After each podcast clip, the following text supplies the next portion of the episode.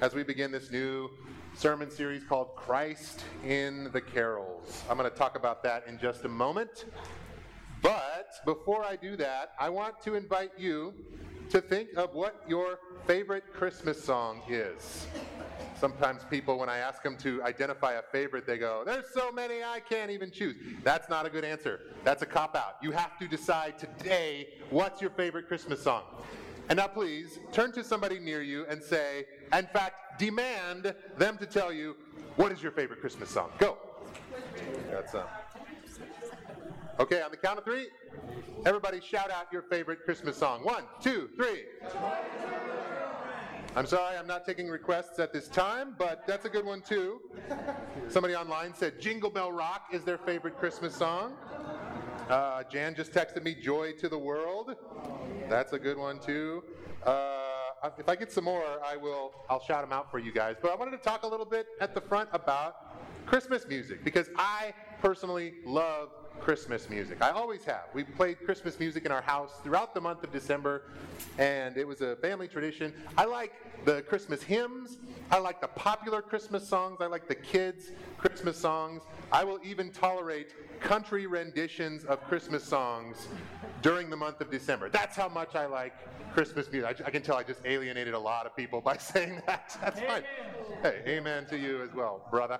Christmas music is fantastic, but I have noticed that a lot of Christmas songs that we sing are more about the trappings of Christmas than about Christmas itself, or the, the true meaning of Christmas, actually. Many of our beloved Christmas songs don't actually have anything to do with Jesus, who is the whole reason that we have Christmas in the first place. Songs like uh, It's the Most Wonderful Time of the Year, and It's Beginning to Look a Lot Like Christmas. And the, the, the Christmas song, that one that we love to sing, Chestnuts Roasting on what? No, but you got to sing it. Chestnuts roasting on a. Fantastic. You make Nat King Cole proud. No, no, don't keep going. That's plenty. That's fine. These are fun songs. But again, they don't say anything about Jesus. They're just about how great it is that we have some annual celebration of something. There are songs that we sing that are about the lights, about the tree, about the presents, the snow, the festivities, almost everything about Christmas, but the Savior of the world. In fact, I've noticed that there's even some Christmas songs that we sing that not only don't say anything about Jesus, but they don't even mention Christmas. Pay attention as you hear some of these songs this season. Walking in a Winter Wonderland. You're like, eh, don't they don't they get around to talking about Christmas? They do not. Let it snow. Christmas is not mentioned. And this one will blow your mind. The most popular Christmas song ever is, is what? No, okay, it wasn't so obvious. Jingle Bells. The song Jingle Bells does not mention Christmas at all. You can run through the lyrics real quick in your head. Dashing through the snow. It doesn't mention Christmas. These songs we could sing in February. They're winter songs. They're celebration songs, but again, there's no Jesus and not even Christmas to be had. And again, I love these songs. I'm not hating on any of this music. But it just seems strange to me how many so called Christmas songs miss the main point entirely. But the good news is, mixed in with some of these favorite winter songs and Christmas songs, we have songs that do tell the story of the birth of Jesus, the coming of God into our world. And there's some songs that we sing that are just so densely uh, rich with theology that it's almost like you're reading scripture itself. That's what we're going to be focusing in on for the month of December. Each Sunday, we're going to pick one particular song. And we're going to say, this song tells the story, and not just the story of the coming of Jesus, but the meaning behind it, the significance, why that mattered then and why it matters now. And so this morning, the song that I've chosen that we're going to zero in on is the song, O Little Town of Bethlehem. I'm going to invite the praise team to come back up here and prepare to lead us in the whole song, all four verses, all the way through. And while they're doing that, I'm just going to give you a little bit of background about this song. This song was uh, written by an Episcopal priest, Episcopal priest named Phillips Brooks in 1865. He had an experience where he rode on horseback from Jerusalem down to Bethlehem because he wanted to see the place where Jesus was born. So he made this ride on Christmas Eve, and then he went back home and he wrote this as a poem. The lyrics to the song he wrote as a poem. And then a couple years later, his church was doing something for Sunday school eh, during the month of December. And he went to his organist, a guy named Lewis Redner, and he said, Take this poem and set it to music. And what came out was the song that we're going to sing together now. This is O Little Town of Bethlehem.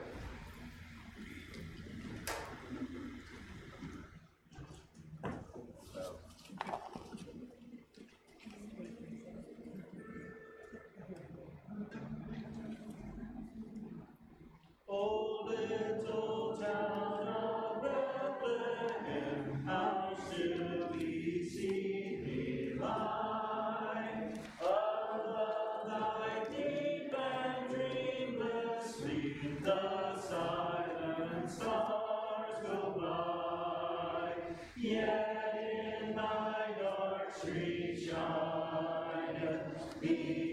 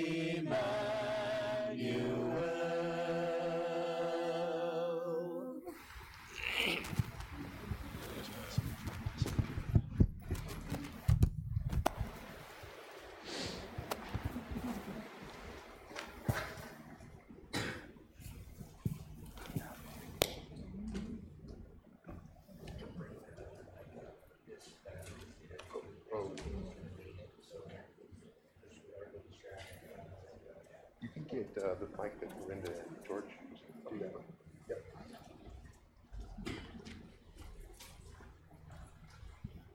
Okay. O little town of Bethlehem, how still we see thee lie. Bethlehem is a town that's about five miles south of Jerusalem, and indeed it is a little town.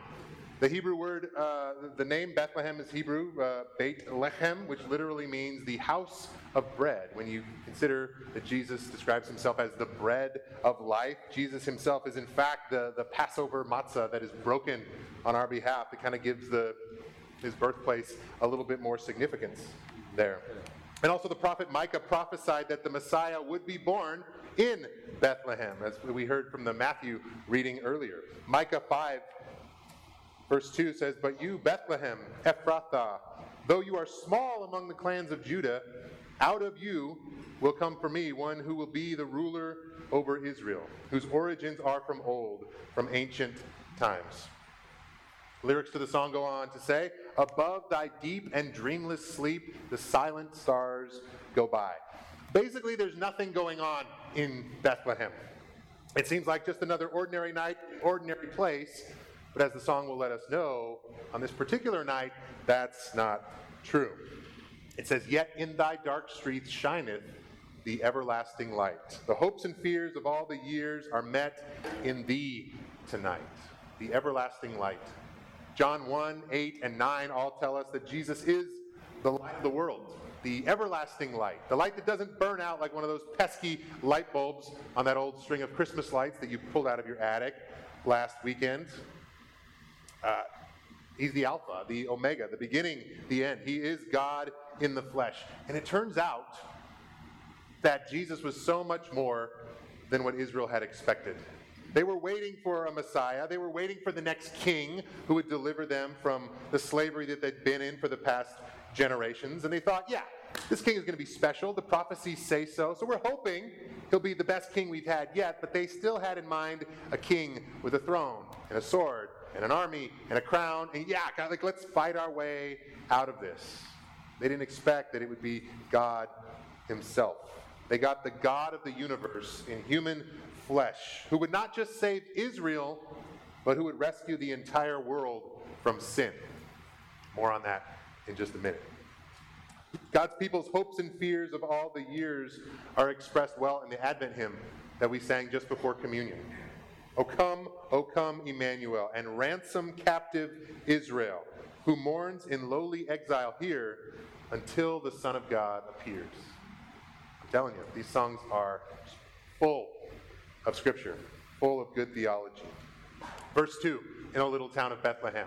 For Christ is born of Mary. And Mary is kind of like the quiet little town of Bethlehem. She is unassuming. She is unfamous. She is kind of a nobody. She's not special. Or so it seems. And gathered all above, while mortals sleep, the angels keep their watch of wondering love. So, this ordinary, insignificant someone, Mary, happens to have been chosen by God to bring Jesus into the world. What I love about the first part of this song is how much it draws our attention to how much is actually going on in Bethlehem the night that Jesus is born, right under the noses of everybody. Everybody in Bethlehem is sleeping while this happens. They have no idea the significance and the magnitude, this amazing, huge thing that's happening. They're sleeping right through it. I read an article not too long ago. It was about the human body and about all the things that your body does when you go to sleep. It seems like nothing to us because we lay our head on our pillow and go, cool, end of the day, done. But that's when your body gets up and goes to work. It starts repairing organ tissue, replenishing cells. Your brain goes to work storing long term memories and sorting out all of the different information that it's been receiving throughout the day. So you wake up after eight hours of sleep, I don't know, six hours of sleep, and you go, oh, hey, what did I miss? And if your body could answer, it would say, you missed a lot. We've been working all night. There's all kinds of things that has, have been happening while you've been sleeping. Well, in the same way, the world wakes up from its slumber and says, ah, what did I miss overnight, Bethlehem? And the answer is, a lot. You missed a lot and the morning stars declare this. The angels declare this. The whole universe says, while you were sleeping all these hours, and maybe even all these years, God returned to earth. God became local. The Prince of Peace, the King of Kings, is right here with us. And that's something worth celebrating. And indeed, as the song tells us, the whole creation celebrates this. O morning stars together proclaim thy holy birth, and praises sing to God the King and peace to men on earth. Isaiah chapter 9 says this The people walking in darkness have seen a great light. On those living in the land of deep darkness, a light has dawned. For to us a child is born, a son is given, and the government will be on his shoulders. And he will be called Wonderful Counselor, Mighty God, Everlasting Father, Prince of Peace. Of the greatness of his government and peace there will be no end. He will reign on David's throne and over his kingdom, establishing and upholding it with justice and righteousness from that time on and forever. And the zeal of the Lord Almighty will accomplish this. Christmas, in my experience, is a pretty loud, noisy day.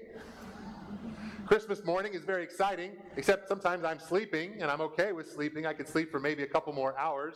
When the door bursts open and kids come in and they jump on your bed and they say, It's Christmas, it's Christmas, hey, wake up! You're okay. You gotta make the coffee first, you go downstairs. They're excited about their presents, they pick them up, They're rattling boxes and shaking, and then they start tearing wrapping paper. And if they got toys, you put batteries in them, and then they make noise all day, and it's like, wow, this is a pretty noisy day. The gifts that we give at Christmas time, it can be a very noisy experience. But the gift that God gives in Jesus comes silently. How silently, how silently this wondrous gift is given. Maybe it wasn't all the way silent.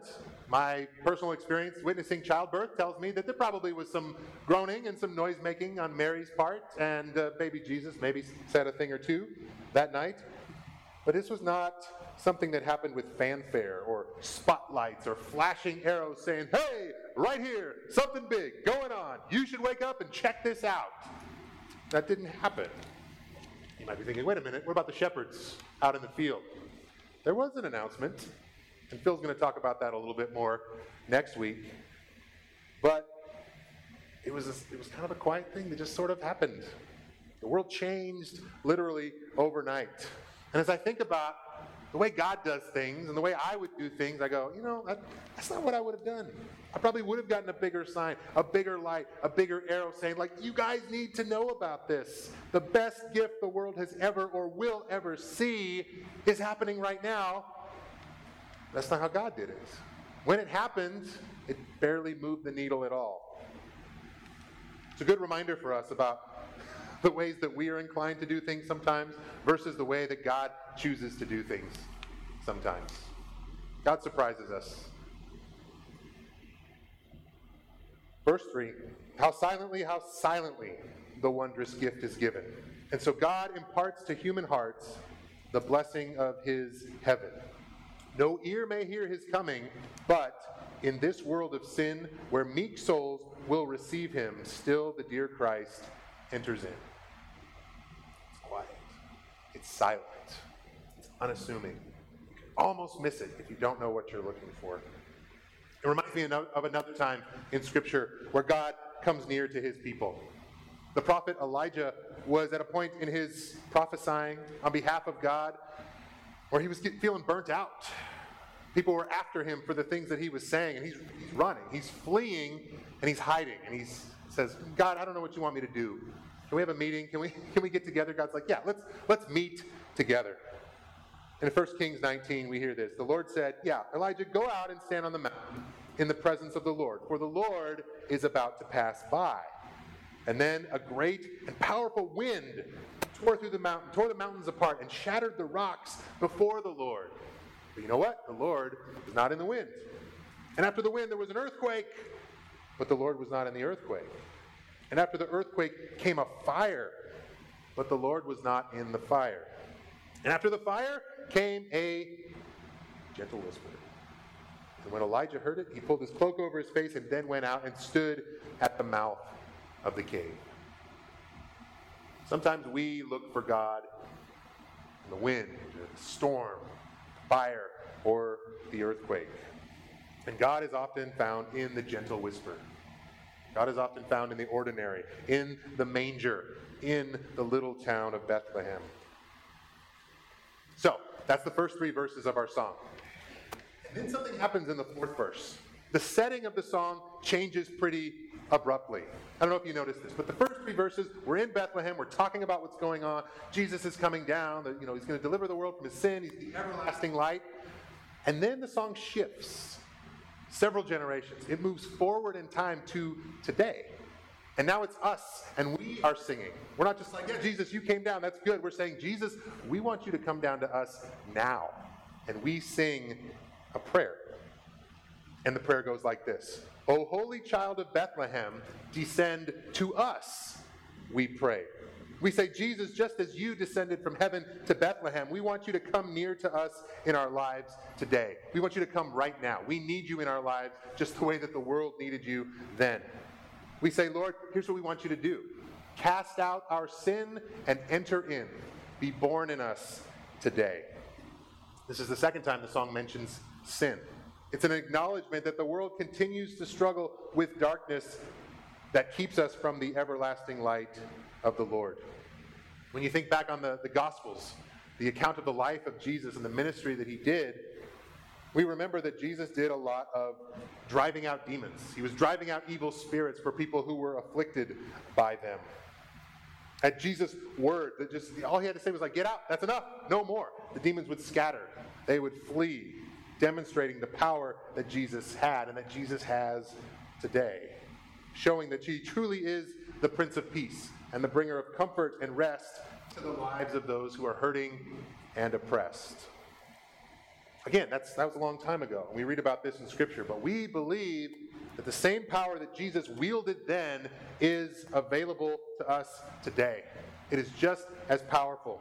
And so we pray to Jesus, cast out our sin, enter into us, and be born in us today. We hear the heavenly angels the great glad tidings tell. Not only did the shepherds hear the angels announcing the good news of the birth of the Savior, but we too hear and receive this good news from the messengers of God. And the message, once again, is this God is local. The Messiah who was coming, well, he has come. He is here. He has arrived. And our response to this is good. That's good news. That's awesome. We want God to be near to us, and we want to be near to Him. And so the last line of the song declares what we should be declaring every day of our lives Oh, come to us, abide with us, our Lord Emmanuel. Emmanuel means God with us. Here's another word we can define that we talked about a couple Christmases ago Maranatha. Everybody say Maranatha. Maranatha. It means come, Lord Jesus. Come to us, abide with us, our Lord Emmanuel. This is actually, this last sentence of the song is appropriate that it's the last line of the song because it's the same sentiment that's expressed the very last line of the Bible. If you take out a Bible and you turn to the very last page of the very last chapter of the very last book, here is what you get Revelation 22. He who testifies to these things, that's Jesus, says, Yes, I am coming soon. And our response to that is, Amen. Come, Lord Jesus. And then it ends, The grace of the Lord Jesus be with God's people. Amen. Come, Lord Jesus. Maranatha. Last year was a good Christmas for the Parnell family.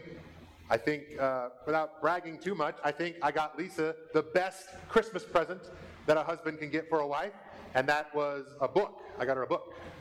Oh, True yeah. story, right? You remember the book I got you? This was not just a, like a John Grisham novel or something. This was a book. It was more like a booklet, like a brochure that I made for her that had information about a trip that I was inviting her to come on. I found this bed and breakfast called the Black Walnut Inn and it was great. A few, like just two or three days after Christmas, I said, "Here's what we're going to do. We're going to go up to the Black Walnut Inn. We're going to stay. They got a jacuzzi. It's in wine country. So we're going to have this upstairs room with a balcony and all these views of the vineyards and the, the mountains, this beautiful horizon. And it has an in-house chef and he cooks these wonderful breakfasts that are critically acclaimed, and there's all these pictures in the book that I made for her. We're gonna, this is where we're gonna stand. This is what we're gonna see. This is what we're gonna eat. Doesn't that sound good? And the best part of all, Lisa, no kids. The kids are not invited. We're dumping them at my sister's house, and we're gonna go have a grown-ups getaway. I gave this to her as a gift, and I said, "Does this sound like something that you want to do? I'm inviting you, but do you want to come?" And what was Lisa's response? Absolutely. Oh my goodness. Let's go now. Let's not wait till let's not wait till our reservation. Man, your sister's available. She was so excited about that. I think in the same way, that's what we get in the book of Revelation. We get this picture that's drawn for us. This vision of what God wants to do, how he's going to restore his creation. I'm going to do all these amazing things. Just like I came near to Mary and Joseph, just like I came near to Elijah, just like John the Revelator got a glimpse of what I had in mind. I'm inviting you to come and be a part of this new creation. Become the best version of yourself. You are going to be coming to be with me in a place where there's no tears, where there's no war, where there's no violence, where there's no headlines that talk about people shooting each other. Bid thou our sad division cease, we sang in O Come Emmanuel. Bid thou our sad division cease. Was like, there's going to be a place where there's no more of that. That's, you're not going to focus on who's in and who's out, who's over there, who's over here, who's my people and who's their people. It's just going to be, it's going to be all people. And I'm inviting you to this. I want you to be a part of this kingdom that is coming, and the invitation is there. My hope is that our response is the same as Lisa's response about going to the Black Walnut. Yes. Yes, I want to go there, Lord. I want to be involved in this kingdom that you are bringing. So come, Lord Jesus. Come, Maranatha, and keep coming. This time of year, we turn and we say, all of that was made possible because the coming of Jesus, the Messiah, our Lord and our Savior. And you don't get any of that in songs like Jingle Bells or I Want a Hippopotamus for Christmas. Although, again, those are great songs. I'm happy to hear them, I'm happy to sing them. But I think the song, O Little Town of Bethlehem, really gets it right. It has a lot to say to us about who we are as followers of Jesus and about just how much God loves us. And so, right now, I want to invite the praise team to come back up here, take their places, and get ready to sing, uh, lead us in singing this song together one more time. And my hope with this song, and uh, as we continue on, in the month of December as we zoom in on popular songs and we unpack some of the theology in there, as we take the lyrics and we turn to scriptures and see which scriptures they're illuminating and that they're teaching us. I pray that as we hear these songs and as we sing these songs, it will give us a deeper understanding of what they are and what they're for and how we can communicate the gospel this time of year to others. Hope it'll do good things for us, but just also be this amazing reminder for us about where God wants to take us and what we are invited into through Jesus Christ. So please stand and let's sing this song one more time. Oh, little town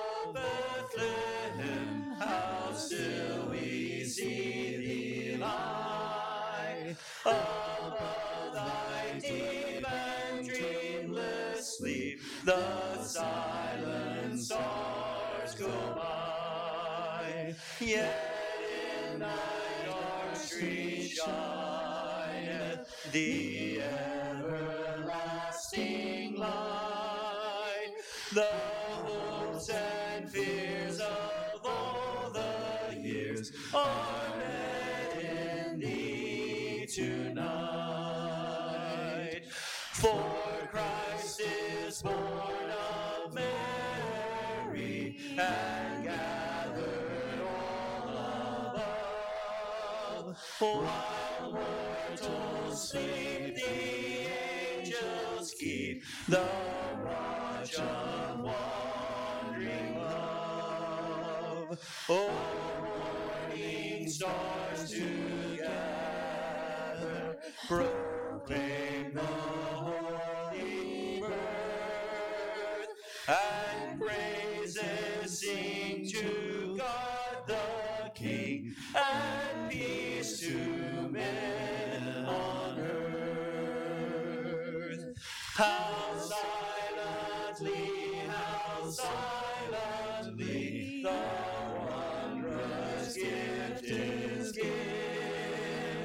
So God imparts to human hearts the blessings of His hand.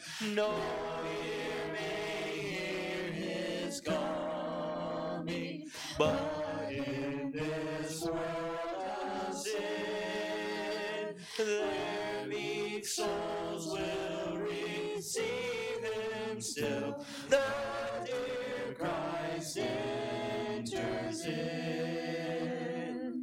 Holy child of Bethlehem, descend to us, we pray. Cast out our sin and enter in. Be born in us today. We hear the heavenly angels the great tell.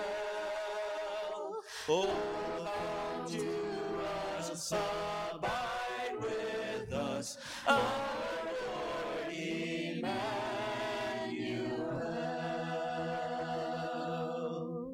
Be seated.